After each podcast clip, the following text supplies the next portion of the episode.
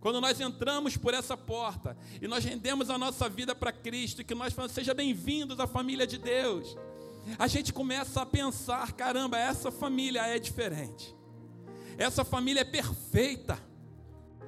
E aí, naquele primeiro impacto é realmente perfeito, porque o Espírito Santo tocou em você, você foi, né, comovido pelo Espírito a a, a, ir à frente, a render a sua vida, a entregar para Jesus. E aí você, uou, estou num novo lugar. E aí você começa a fazer parte. Mas aí quando você vê, você já está dentro de uma nova família.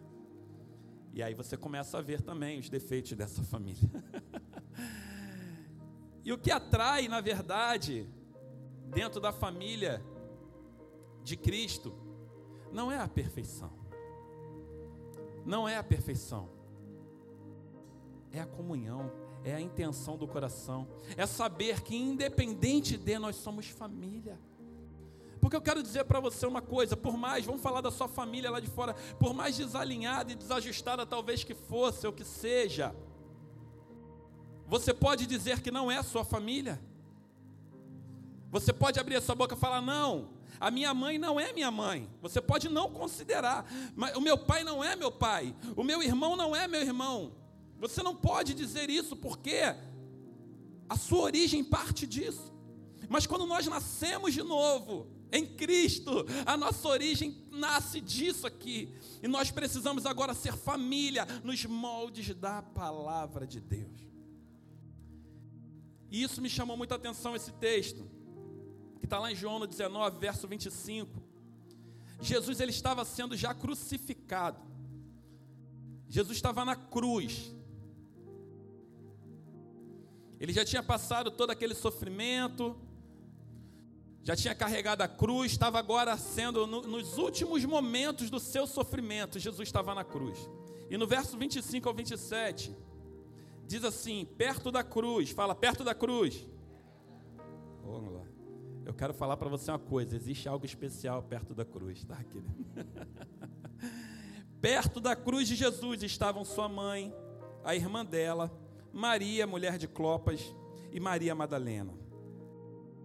Quando Jesus viu sua mãe ali, e perto dela o discípulo a quem ele amava, disse à sua mãe: Aí está o seu filho.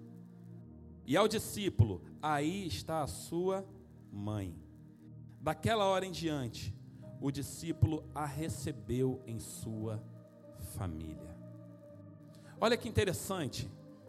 João, que era esse discípulo, ele estava ali pertinho da cruz com as Marias, porque era tanta Maria, né? Maria, Maria, Maria. Deve ser tipo, hoje estaria o Enzo perto da cruz. hoje era o Enzo que estaria perto da cruz. Enzo, o Enzo, o Enzo. Mas Maria, Maria, Maria e João lá perto da cruz. Jesus sofrendo ainda, nos últimos minutos do seu sofrimento, despejando as suas últimas gotas de sangue, fazendo a aliança perfeita, a aliança é, é, indissolúvel, inquebrável. E ele vira em contratempo. Gente, pensa só. O que, que você encontraria tempo para falar com Deus no momento de maior dor da sua vida? O que, que você pararia para falar com Deus? Gente, quando eu quando eu sofrendo de dores, né? Ontem eu estava com dor, eu estava, Jesus, me cura. Jesus me cura, Jesus me sara, Jesus, por favor, vem, me socorre. Mas Jesus não estava ali mais, Pai, me socorre, Pai, me resgata, Pai, me leva. Jesus, ele não estava falando dele, ele estava falando: olha, mulher, e mulher não é no sentido pejorativo, é mulher mesmo, mulher. Esse é teu filho. E disse para João: Filho, essa é tua mãe. E a partir daquele momento, João entendeu e a incluiu na sua família. Ele já participava daquela casa, ele já andava com aquelas pessoas, ele já andava com Jesus, ele já era íntimo de Maria, mas naquele momento ele a incluiu na sua família.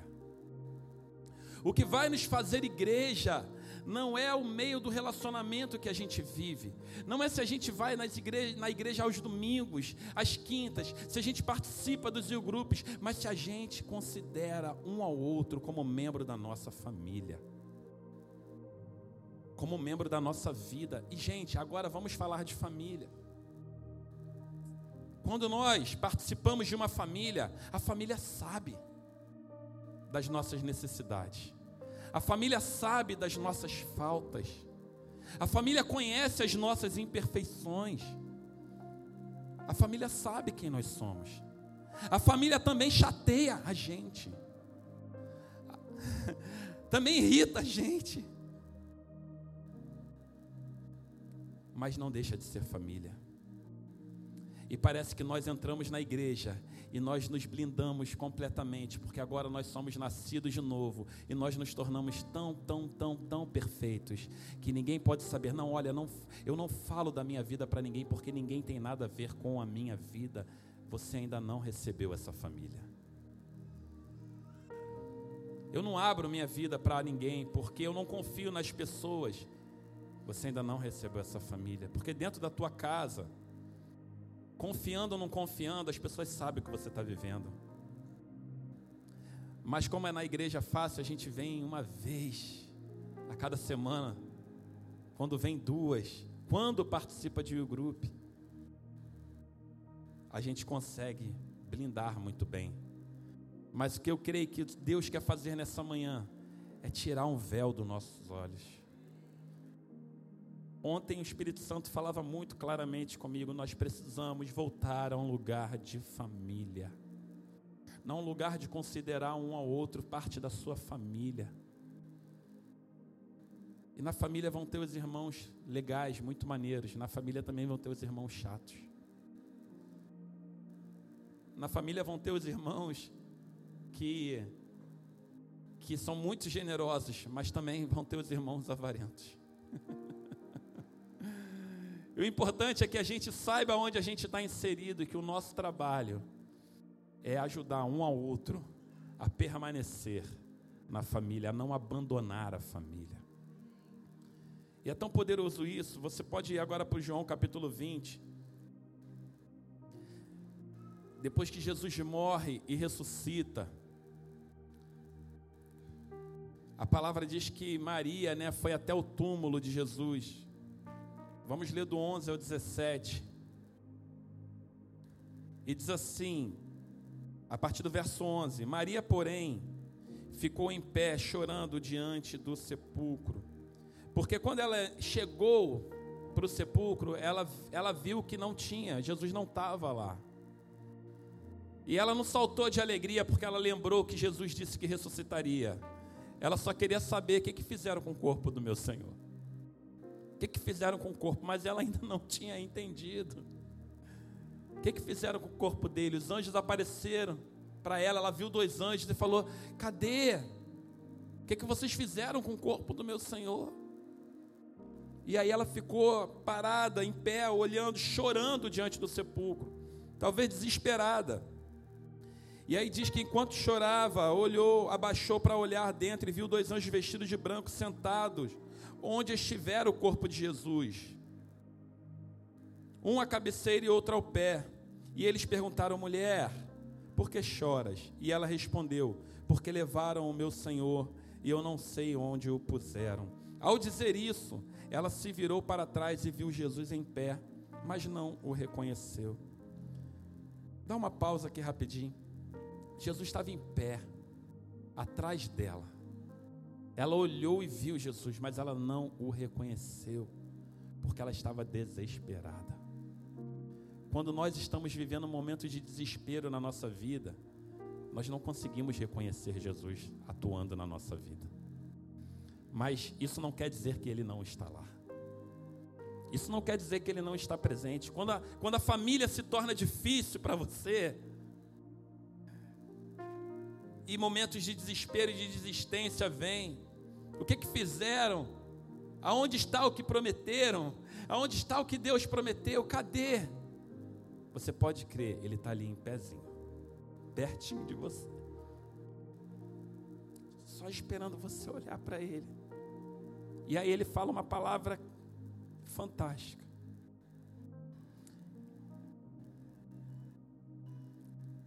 Jesus lhe perguntou: mulher, por que choras? A quem procuras? E ela continuou sem reconhecer ele, porque dispensando ela que fosse o jardineiro, respondeu-lhe: Senhor, se tu, levar, se tu levaste, dize-me onde puseste, e eu o levarei. Então Jesus lhe disse: Maria. Essa palavra fez toda a diferença. Nós estamos precisando ouvir o nosso nome da boca do nosso Senhor. Aí ele fala Rafael, aí ele fala Lia, aí ele fala o Anderson, Maria. Nós estamos precisando ouvir para que nós possamos reconhecer Ele. Ele está em pé e Ele não está gritando, Ele está falando o seu nome. Ele está falando o seu nome.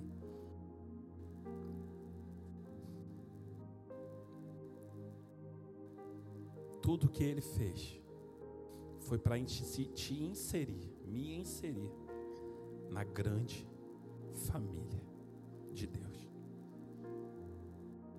E ele diz: Maria, virando-se ela, disse na língua dos hebreus, Rabone, que significa mestre. E Jesus disse-lhe ainda: Não me segures, pois ainda não voltei para o meu Pai. Pensa comigo. Jesus havia acabado de ressuscitar. Ele tinha acabado de ressuscitar naquele momento. Ela chegou no momento em que ele acabou de ressuscitar. E sabe o que, que acontece? Na verdade, o que Jesus deveria fazer assim que ele ressuscitou era ir para o Pai. Era ir para o Pai. Era a primeira coisa que ele precisava fazer. Porque ele precisava se apresentar ao Pai. Mas ele parou mais uma vez para atender uma desesperada da família dele. ele parou mais uma vez. Gente, ele parou. Ele parou para atender uma mulher que estava chorando. Você pensa, se ele fosse, ele poderia falar depois eu resolvo isso, ela vai me ver de qualquer forma. Depois eu resolvo isso, mas não, ele simplesmente ele parou. Ele não prosseguiu. Ele só falou para ela: não me segura, não me detém aqui. Mas eu só estou falando o teu nome para você saber: eu vivo.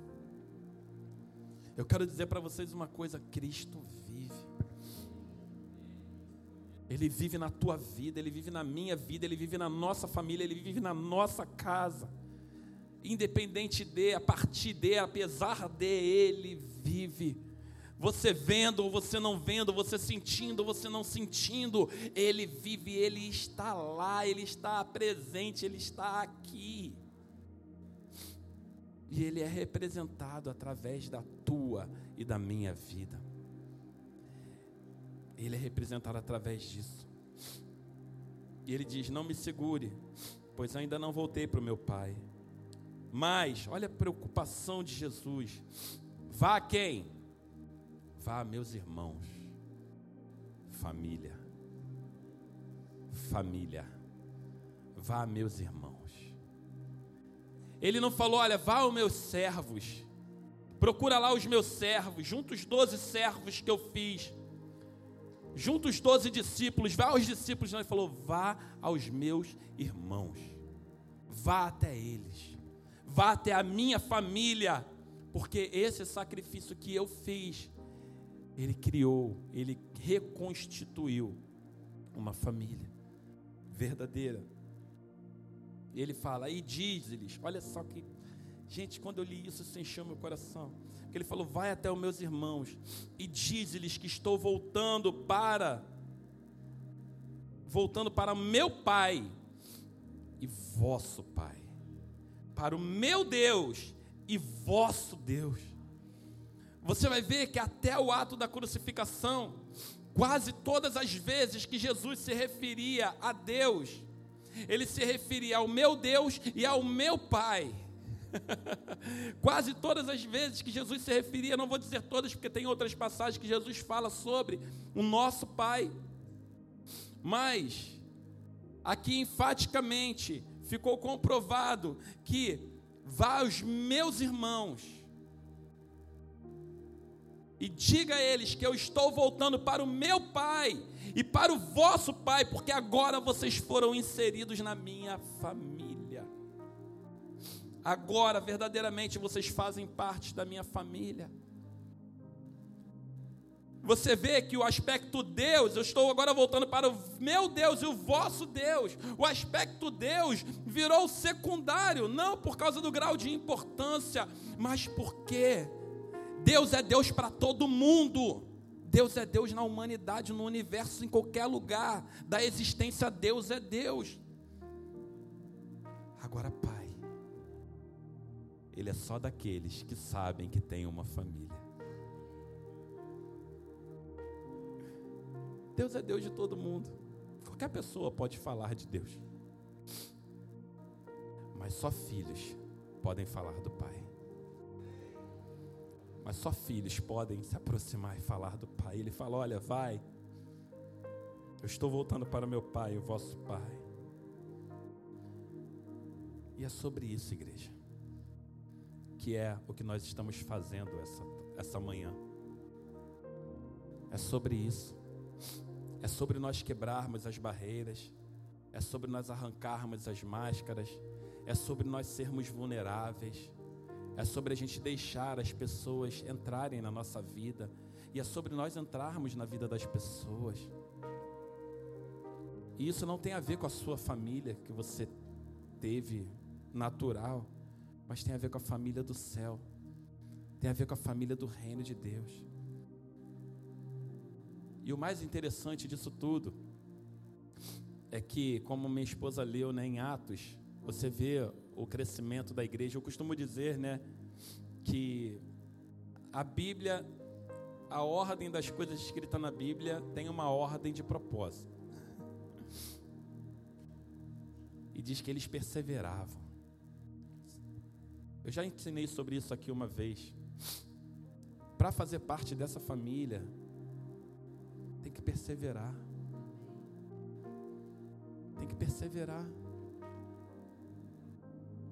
tem que insistir, tem que matar o eu, tem que matar a carne, tem que abrir mão. Todos nós, sem exceção. Isso não é um privilégio do pastor, isso não é um privilégio dos voluntários, isso é um privilégio de toda a igreja. Eles perseveravam no ensino. Eles estavam sempre aprendendo, eles estavam sempre buscando conhecer através do ensino, da doutrina que os apóstolos ensinavam. Hoje nós temos a Bíblia. Hoje nós temos os nossos cultos, nós temos os nossos you groups. Gente, eu vou falar para vocês uma coisa acerca de you group. Constantemente eu estou indo ao you group. Eu vou muito no Davi Vida ou Anderson. Já é a segunda vez que eu fui lá. Eles ficam meio desesperados quando eu pinto lá. Se eu aparecer no seu grupo, gente, não fica desesperado. Eu não estou indo lá para avaliar o seu grupo. Eu não estou indo lá para poder observar se você está fazendo alguma coisa certa errada. Eu só estou indo lá para participar. A gente tem um grupo de apoio aqui sexta-feira, sabia? O grupo de apoio aqui que a gente chamaria faz um trabalho incrível com líderes e voluntários. Agora só com os voluntários, né? Acabou com de líderes agora com alguns voluntários. É um grupo de apoio mesmo, né? Para trabalhar as coisas emocionais e tudo mais. E quando eu estava fazendo de líderes, eu falei para minha esposa, eu falei, poxa, eu queria tanto ir. Eu queria tanto participar desse tempo, porque eu preciso tanto.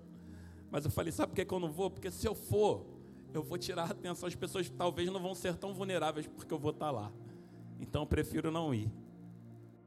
Por causa disso. Mas eu por mim eu viria. Então, quando eu for no seu grupo, é porque eu quero fazer parte da tua família naquele dia. É porque eu quero estar dentro da tua casa, eu quero compartilhar com você. Eu quero estar lá, eu não quero avaliar nada, eu não quero ver nada, eu só quero estar lá com você. Gente, de verdade. O que, que sabe o que, que vai fazer líderes de grupo? Sabe o que, que vai fazer o teu e o grupo bombar? Não é a quantidade de postagens que você faz na rede social não é a quantidade de, sei lá, de convites que você faz para as pessoas participarem, mas é quando cada pessoa entrar na tua casa, ela se sentir parte da sua família. É isso que vai fazer. E isso fala de você, porque se você for superficial, as pessoas que entrarem lá, elas vão ser superficiais. Agora, se você for profundo, as pessoas que entrarem lá vão ser profundas. E vai só crescer, e vai só crescer. Sabe por que a igreja primitiva crescia desesperadamente? Não era porque o Instagram deles bombava. Não era porque eles tinham os melhores pregadores, embora eles tivessem, com certeza. mas era porque eles viviam uma família. Eles compartilhavam, eles comiam juntos. Eles ceavam juntos. A gente tem uma, a minha esposa ontem virou, foi ontem, é, foi ontem, ela virou e falou assim: "Amor, como é que vai ser a ceia amanhã?" Eu falei: "Vai ser o café da manhã". Ela falou: "Mas e o pão e o vinho?" Eu falei: "Não, mas o pão e o vinho é só uma representação, né, de uma é, é, é tipo um fast food da ceia do Senhor, tá ligado? Uma coisa muito fast food, rápida ali. Só para um lembrete, né? nem um em memória, é um lembrete. é um, é um post-it colado. Porque a ceia do Senhor é isso aí. A ceia do Senhor é esse tempo de comunhão. É esse tempo onde as pessoas, as famílias se reuniam na grande família. Cada um levava uma coisa. E aí, se você for para 1 Coríntios, Abre lá comigo 1 Coríntios capítulo 11 e eu já vou partir para outro momento. Capítulo 11. A partir do verso 17. Você vai ver o apóstolo Paulo trazendo um ensinamento para a igreja sobre ceia. E na verdade, eu vou só resumir para você. Porque diz aqui que as pessoas chegavam aí comiam na frente das outras, as que traziam comida melhor comiam as coisas boas e deixavam as coisas piores para os outros. Eles estavam perdendo o senso de família. E o apóstolo Paulo, ele vem e corrige a igreja sobre a necessidade de entender a comunhão do corpo de entender o que é ter comunhão com a igreja. O apóstolo Paulo vem trazendo esse ensinamento, vem corrigindo. E aí, no verso 23, ele diz assim: Pois o que recebi do Senhor e que também vos entreguei, que o Senhor Jesus, na noite que foi traído, tomou o pão e depois de ter dado graças, o partiu e disse: Isso é meu corpo que é dado por vós. Façam isso em memória de mim.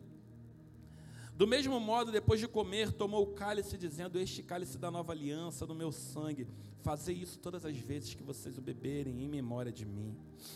Porque todas as vezes que vocês comerem desse pão e beberem desse cálice, vocês proclamam a morte do Senhor até que ele venha. Fala assim: Ele vem. E aí no verso 27, pois por, por essa razão, quem comer do pão ou beber do cálice do Senhor de maneira indigna será culpado de pecar contra o corpo e o sangue do Senhor. Examine, pois, o homem a si mesmo dessa forma, como pão e beba do cálice. Pois quem come e bebe, sem ter consciência do corpo do Senhor, come e bebe para a sua própria condenação. Por causa disso, há entre vós muitos fracos e doentes, e muitos já morreram. Mas, se julgássemos a nós mesmos, não seríamos condenados. Quando, porém, somos julgados pelo Senhor, somos corrigidos não para sermos condenados com o mundo.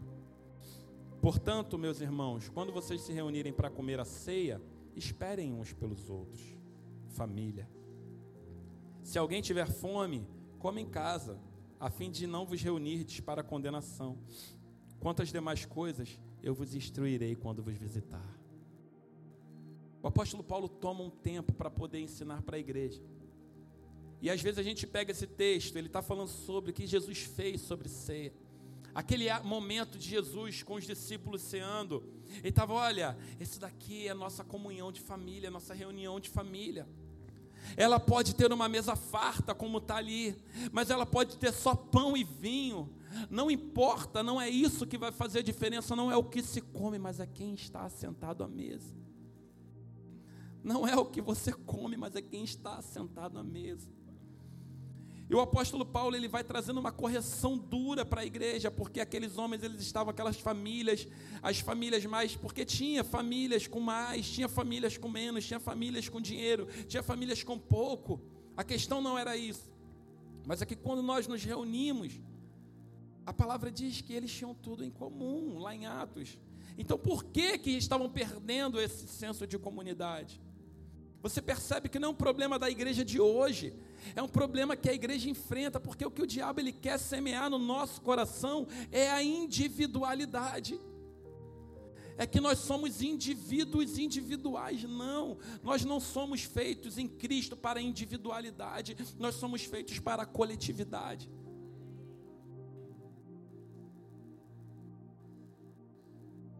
Nós somos feitos para a comunidade. Nós não somos feitos para andar só. É por isso que o diabo tem semeado isso. Porque ele sabe que você sozinho é uma presa fácil. Você sozinho, ele te pega rápido.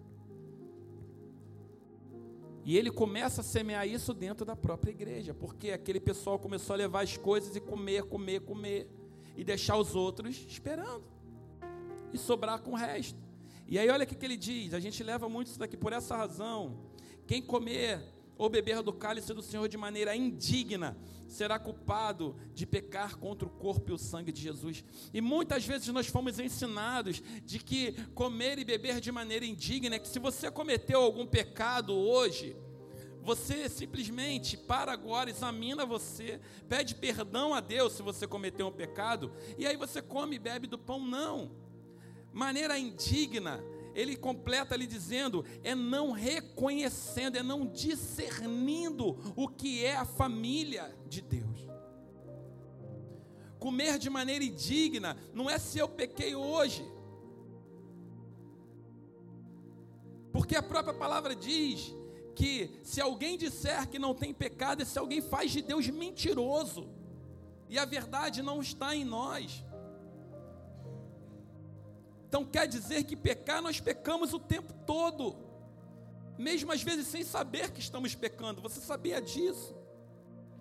Você falha o tempo todo, é o Espírito Santo fala. Se fosse isso, nós jamais poderíamos sentar à mesa do Senhor e comer. Porque a gente ia gastar todo o tempo da nossa vida examinando. Num jejum eterno. Que nunca ia acabar. Mas que ele diz é: eles não discernem o corpo do Senhor. Pois quem come e bebe sem ter consciência do corpo, come e bebe para a própria condenação. Quando nós nos reunimos como igreja, quando nós sentamos, quando nós temos comunhão, quando nós estamos nas casas uns dos outros e nós só estamos reunidos, mas não estamos nos relacionando, nós estamos comendo e bebendo para nossa própria condenação. Por isso que nós precisamos urgentemente voltar para um lugar de vulnerabilidade. Por isso que nós precisamos urgentemente voltar para um lugar onde as nossas máscaras caiam, onde as pessoas sabem o que a gente está vivendo, as pessoas sabem o que a gente está passando, as pessoas sabem o que a gente está provando, de bom e de ruim. As pessoas estão participando das nossas lutas, mas também estão participando das nossas conquistas. Normalmente a gente sobe aqui para contar um testemunho de algo bom que nós estamos vivendo. Mas quantos de nós subimos aqui para falar e para contar algo ruim que nós estamos vivendo e falar, ora, ora por mim? E parece que quanto mais a gente vai chegando assim, subindo o nível da hierarquia eclesiástica, vai ficando ainda mais difícil. Um pastor ser vulnerável, as pessoas saberem o que o pastor está vivendo, o problema que o pastor está passando, não, não, ninguém tem nada a ver com a tua vida, querido, ninguém tem nada a ver com a minha vida. Querido, esse vocabulário que sai da sua boca é do capeta. Porque a igreja de Cristo, ela tem tudo a ver com a tua vida. Se você faz parte da igreja. Porque se você senta hoje a essa mesa sem discernir isso, a Bíblia diz que você come e bebe para sua própria destruição. E o desejo do meu coração aqui hoje, ao nos sentarmos, nós possamos, antes de sentar, examinar o nosso coração e saber e reconhecer se estamos fazendo parte da grande família de fato. Não só participando, mas fazendo parte.